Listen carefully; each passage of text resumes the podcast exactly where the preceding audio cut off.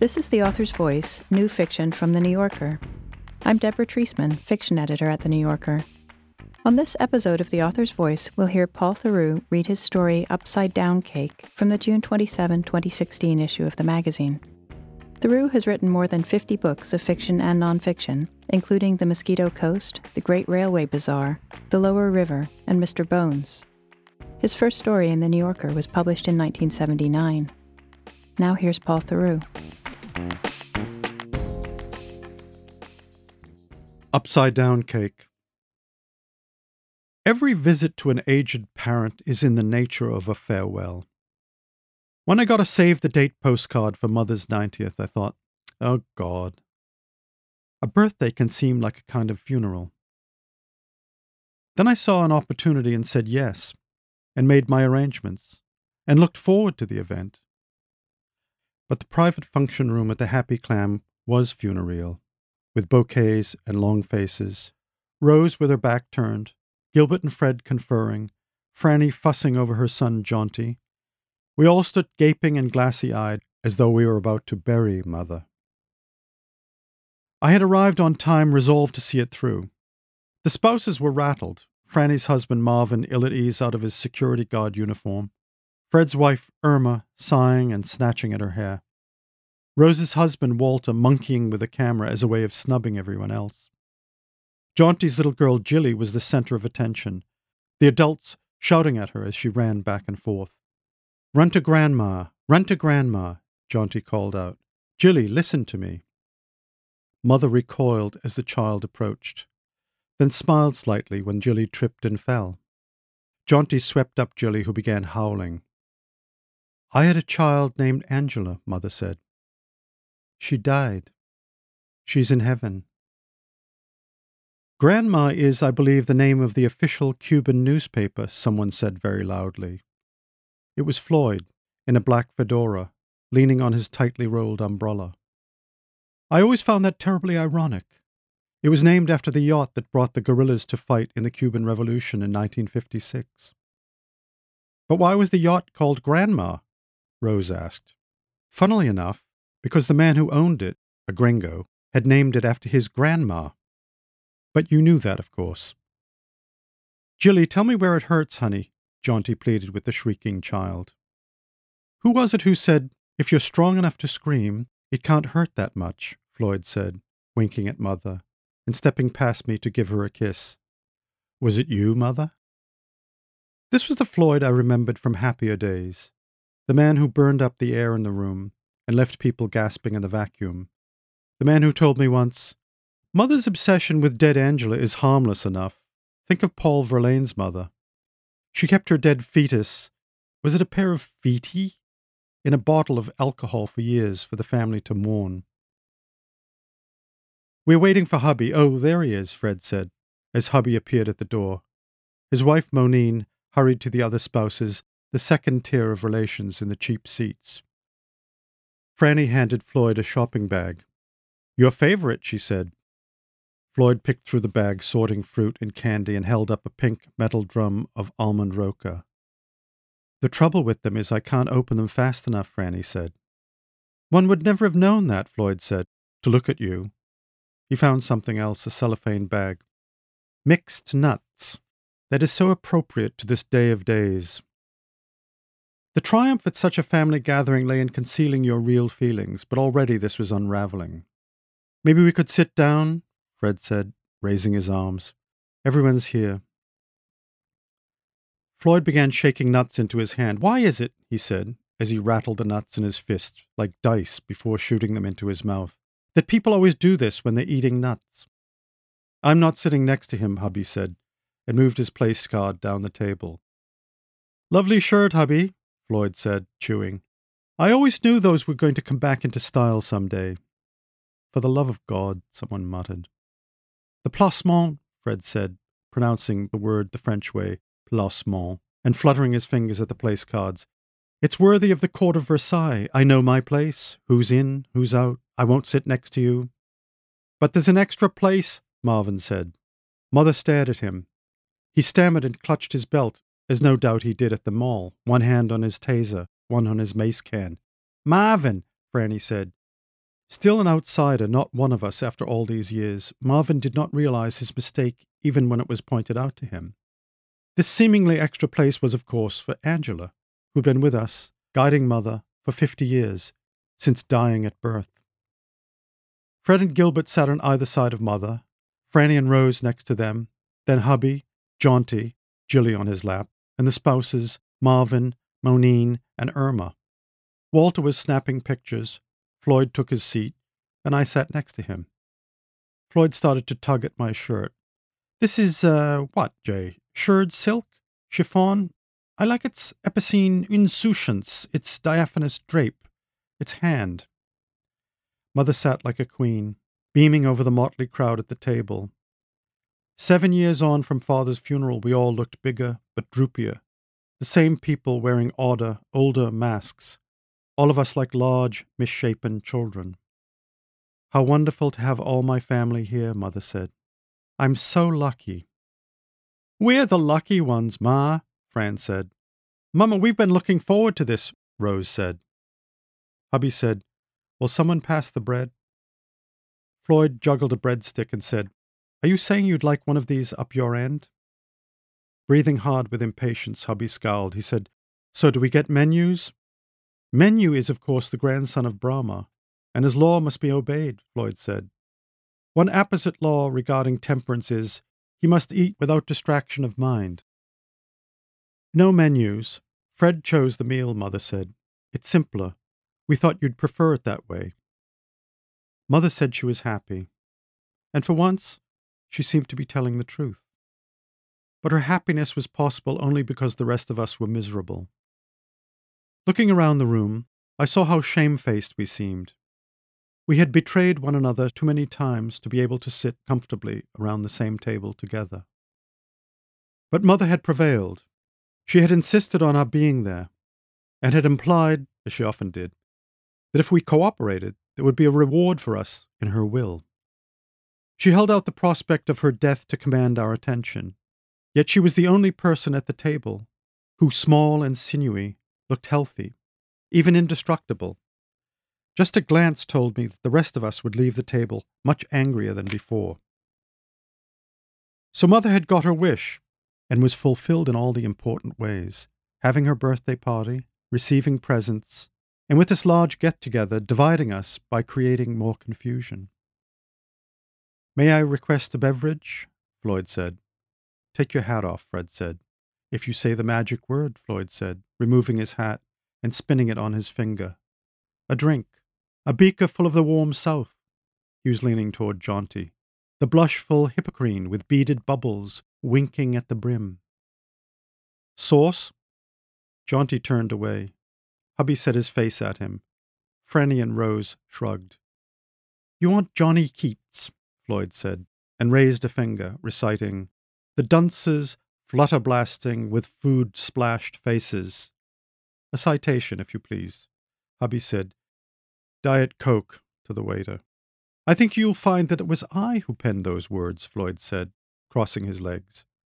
Why is it that your so called diet drinks are the preference of the chubbies and the chunkies, as if some arcane magic attached?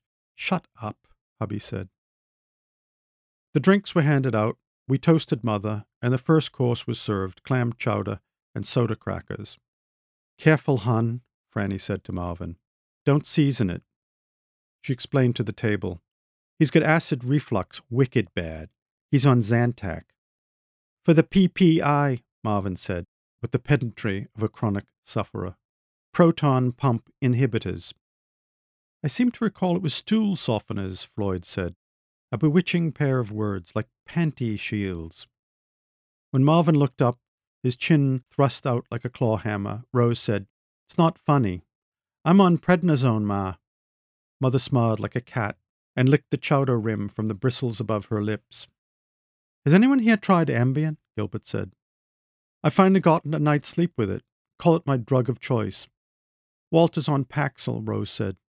It seems to calm him down, doesn't it, honey? And helps him sleep. I take like a ton of potassium, Jaunty said. I've got a problem with electrolytes. I love the gallant names, Floyd said. Cedrex for my liver and lights.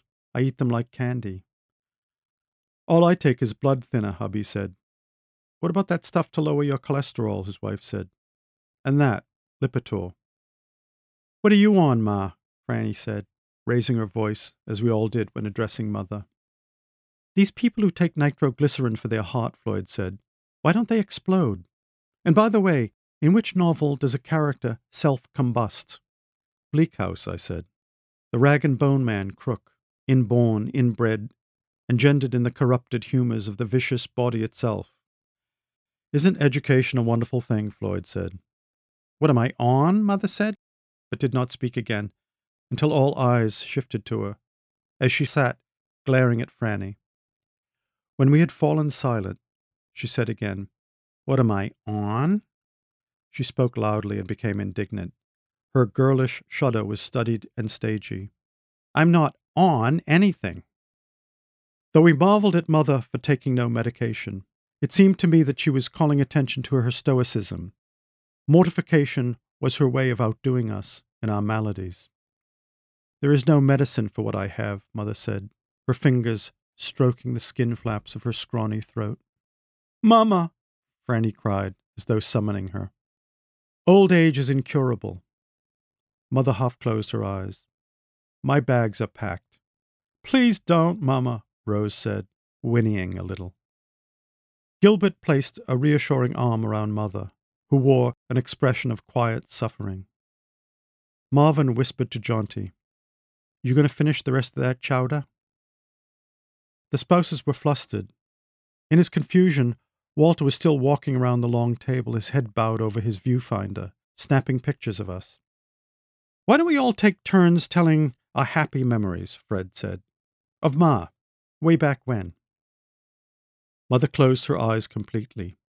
She seemed to be lying in state as the meal became a proper funeral, with valedictions and reminiscences, Mother in the place of honor among the flowers, looking thwarted and doll like, as the dead do, her skinny fingers twisted in her green shawl.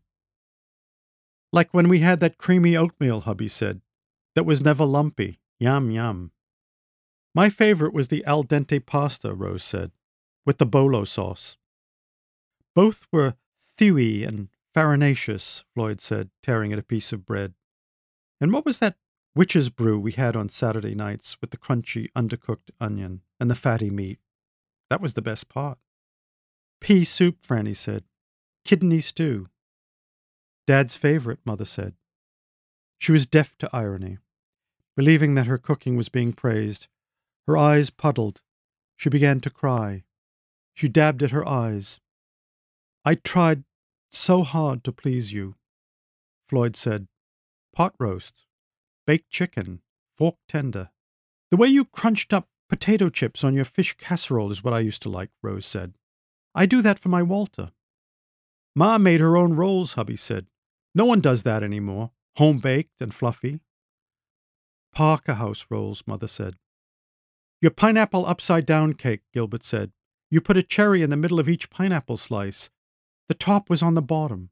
Kind of a metaphor. My favorite, Mother said. And boeuf en daube, Floyd said. A splash of brandy, and a lovely cote de Rhone in the pot, served with baby carrots, lightly sautéed morel mushrooms. The pancetta, the bouquet garni, the white truffles, just a hint of tarragon. Don't be a jerk, Fred said. I have all Ma's recipes, Franny said. Sure you do, hubby said. The flecks of chowder in the corners of his mouth made him seem more menacing.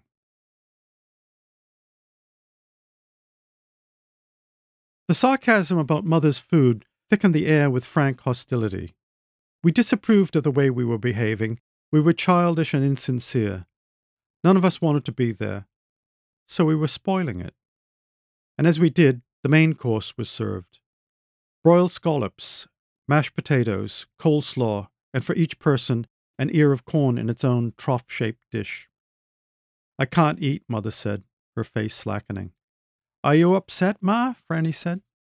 Jaunty said, Just take a bite for Daddy, to his daughter, poking her face with a spoonful of potato. Bay scallops, Marvin said. but pronounced it the off Cape way instead of rhyming it with wallop, and we all stared at him. You always wonder which bay, Floyd said, but I happen to know. It is, of course, a species and not any specific bay. Your anthropologist will tell you that communal eating is a grand gesture of harmony. We are partaking, therefore we are in accord, and all our ill will is behind us, our, dare I say, motiveless malignity. Mother's eyes were shut, her expression meditative, slightly sunken. No one responded to Floyd. We went on eating. The conversation became milder, brittle with forced politeness. The more correct we were, the more obviously hostile. May I have a piece of bread? You may have a piece of bread. That sort of thing. This went on for a while. Then the table was cleared, the cake brought in, and placed before Mother. The waitresses seemed harassed and incompetent, teenage girls with untidy hair. Enjoy, one of them said, an expression I deplore for its being a grammatical goofball, Floyd said, and to Jaunty, a solecism, as you might put it. Mother smiled at the slumping, soggy cake, topped with eight lurid pineapple slices, most of them with a cherry in the middle, two with candles. And on the sloping side, Mother, spelled out in shaky, worm cast piping, with scrolls and roses around it. Make a wish, Ma, Franny said. Pineapple upside down cake. Your favorite. But Mother had begun to look past us. Hello? she said, as though answering the telephone. I followed Mother's gaze and saw at the door of the room just entering Charlie and Julie and little Patrick asleep in Julie's arms. The moment they arrived, the temperature in the room went down, the silence and the stillness shadowing forth a chill. I stood up and said, Let me introduce everyone. When I turned back to the table, I saw puzzled, unwelcoming faces, crouching savages staring at outsiders who had invaded their jungle feast. This is Charlie, his wife Julie, and Patrick. Dead to the world, Charlie said. Long ride. No one spoke. Mother straightened in her chair and looked resentful, for the attention had been taken from her. Hubby and the others shifted in their seats. As though sensing the bewilderment, Julie began to bawl.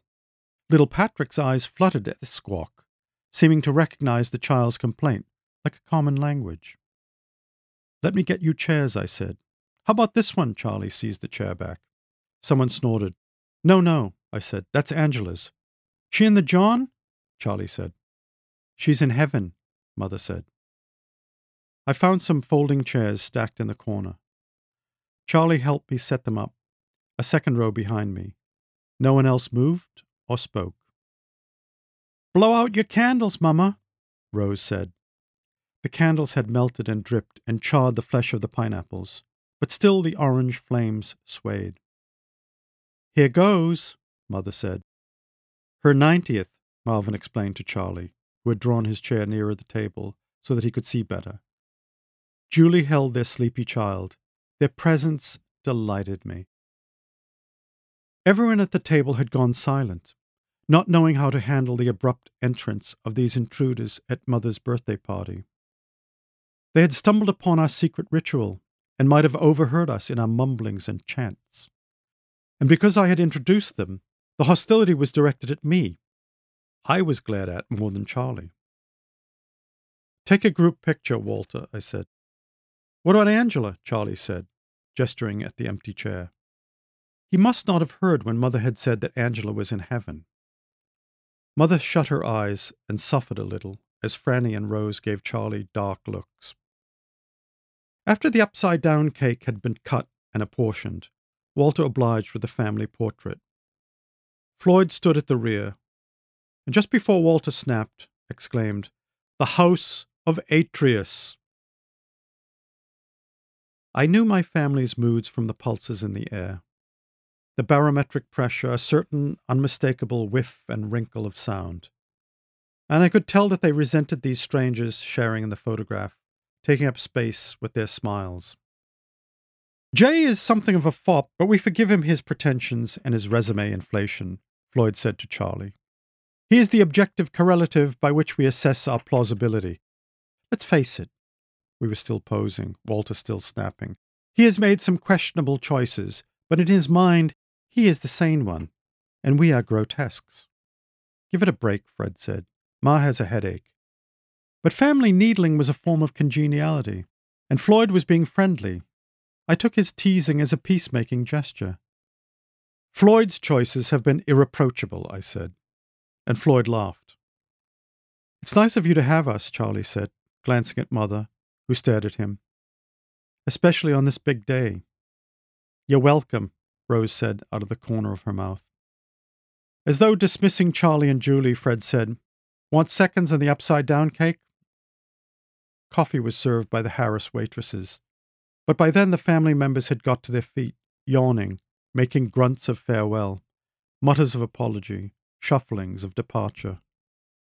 With the arrival of Charlie, the birthday had come apart, and only a residue, a faint echo of the meal, remained. The hostility had leaked away, leaving what? Confusion, collapse. For ill will had held us together, and now there was simply indifference. Stick around, I said. We can talk. But no one lingered. No one gave Charlie a second glance. Charlie owns a software company in Boston, I said. Ma, Charlie was looking forward to meeting you. But Mother was being helped out of the room by Gilbert, and Fred pointed his finger at his head and made a face meaning headache.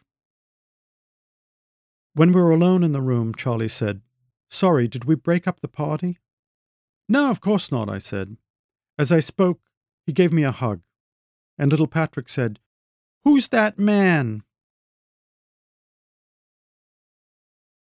Everyone in the big, porous, leaky family complained about Mother's birthday party afterward, whispering heavily into the phone.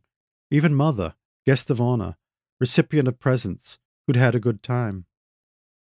I can't believe that Jaunty had the nerve to bring that daughter of his, Mother said to me when I visited. Whoever gave him permission to do that? And where was Loris? Isn't that supposed to be his wife's name? I was surprised by Mother's fierceness, excessive even for her.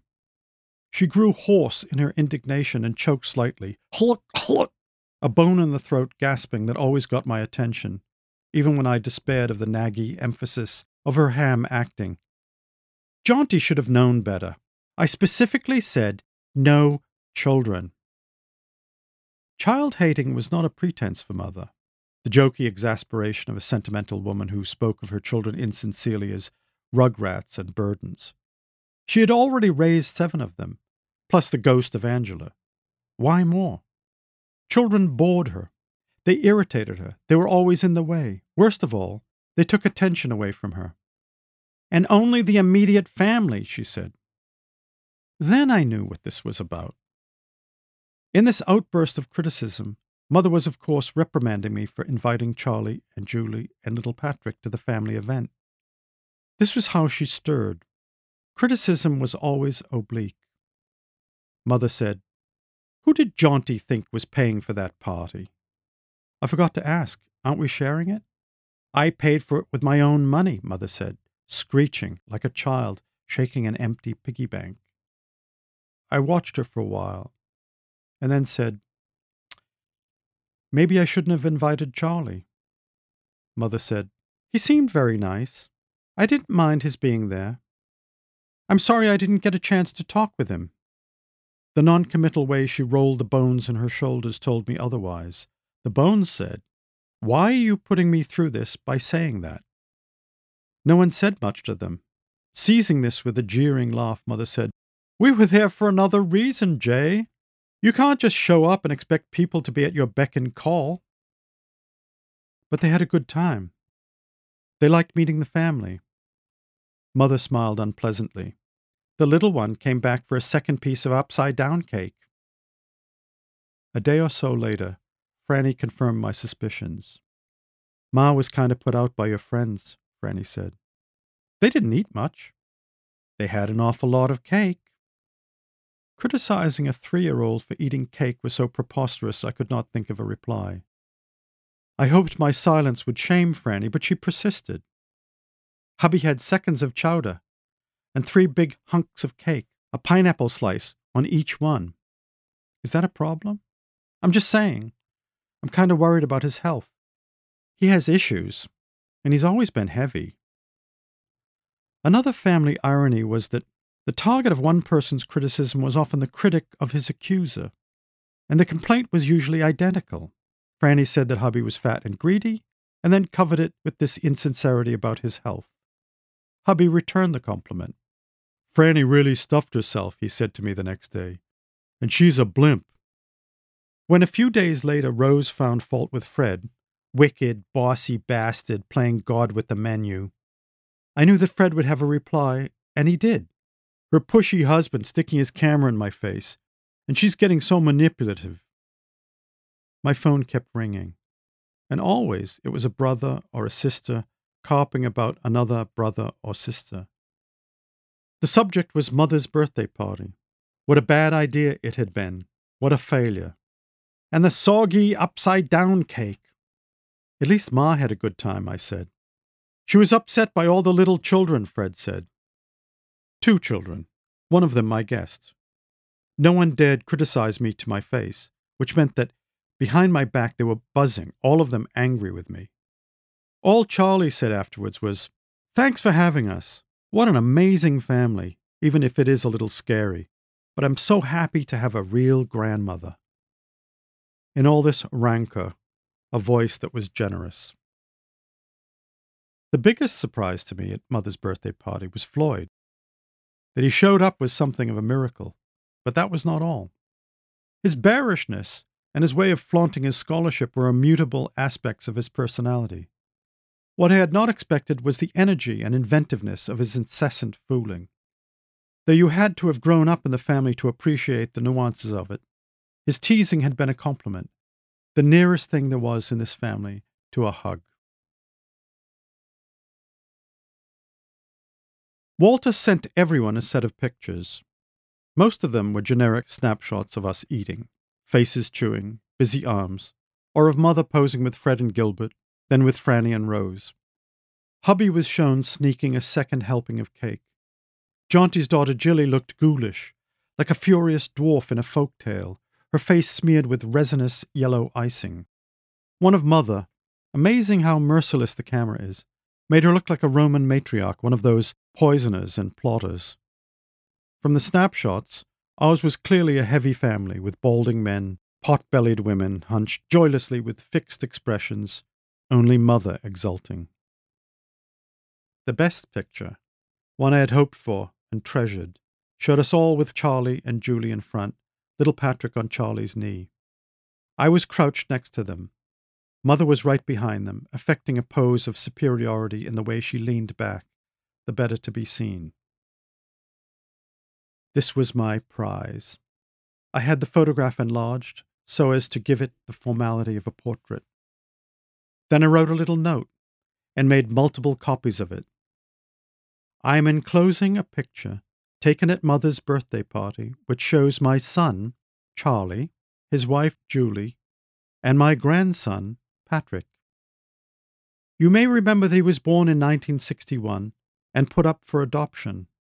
He has recently come into my life and is part of my family. I omitted to mention this on the day. This I sent to everyone. It was a dig, of course. They had not deserved to be told who he was. They had blamed me when he was born, had never inquired about him, had forgotten about him. At the party, as an anonymous stranger but a cheery soul, he had been ignored. Yet here he was with a name, my flesh and blood, prosperous and happy, with an obvious family resemblance. I wondered what they would say. Mother was the first to call. She was at once combative, cross that she had been upstaged. Why didn't you tell me? As a stranger, Charlie had excited no interest. As my long lost son, he was sought after. No one talked to him, I said. We didn't know him. You were angry that I invited him. How was I to know that he was your son? That's the point. He was a guest, obviously someone close to me. You thought he ate too much. Afterward, when I mentioned him, you said to me, You can't just show up and expect people to be at your beck and call. I never said that. I'm a warm and hospitable woman who would never send a helpless person from my door. Charlie has a lovely house. He owns a big company. Where does he live? I'd rather not say. I want to write to him. He's 38 years old. Isn't it a bit late for a letter? I'm his grandmother. You were angry when he was born. You said I should be ashamed. You never went to see him at Mass General. Snorts on the phone indicated that Mother had begun to cry. Want to hear the funny part? I said. Sobbing, she sounded to me as if she was swallowing soup, gulping it. I want to send him a little something, Mother said. That's the funny part, I said. He's a multimillionaire. Jay, Mother said, moaning with regret. You can be so cruel. Fred called. He said, You made me feel like a fool. You didn't say anything about him. I left it up to you. It was a test of initiative. You failed, Freddie. Everyone failed. Ma failed. She called me. She told me you insulted her. She's a wreck. I had no sooner put the phone down than Franny called. I had a feeling, Franny said. I thought he looked like you. I knew all along. I didn't want to say anything. Rose didn't call. Gilbert sent me a postcard from Bahrain. Hubby said, I was just a little kid when he was born. As Dad would say, it's ancient history. Floyd sent me a postcard with an enigmatic image on it, a painting by Goya titled Perro semihundido en la arena, dog half submerged, a dark study of a little mutt buried up to its ears in sand, its snout upturned, its eyes imploring, under a big, smoky yellow sky. His message? I think this just about sums it up.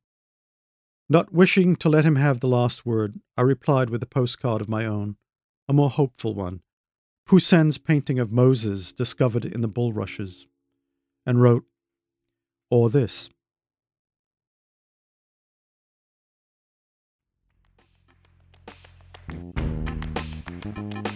That was Paul Theroux reading his story Upside Down Cake. His most recent book, Deep South Four Seasons on Back Roads, came out last year.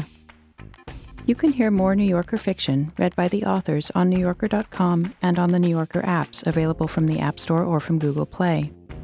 On the New Yorker Fiction Podcast, we invite writers to choose stories from the magazine's archives to read and discuss. This month, Karl Ove Knausgaard reads from Jack's Garden by V.S. Naipaul. You can subscribe to that and other New Yorker podcasts by searching for The New Yorker in your podcast app. The weekly audio edition of The New Yorker is available on iTunes or audible.com. Tell us what you thought of this podcast by rating and reviewing the author's voice on iTunes. Our theme music is by Jordan Batiste and Ross Michaels of North American Plastics. The author's voice is produced by Alex Barron and Jill Duboff of NewYorker.com. I'm Deborah Treisman. Thanks for listening.